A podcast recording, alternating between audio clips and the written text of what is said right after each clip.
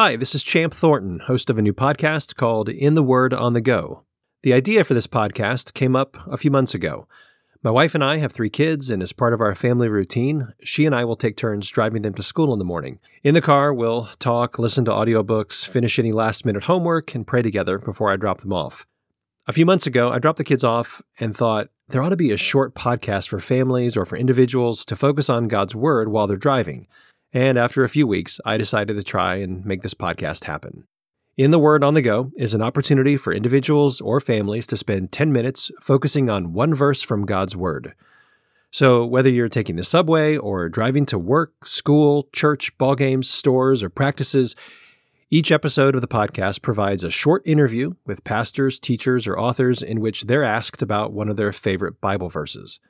One verse for 10 minutes. It's a devotional thought and conversation starter while you go about your day. As I've been able to interview different men and women for this podcast already, I have regularly found myself encouraged with the truths they discuss from Scripture. As you listen, it's my hope that you and those who might listen with you will also be refreshed and strengthened by God's Word.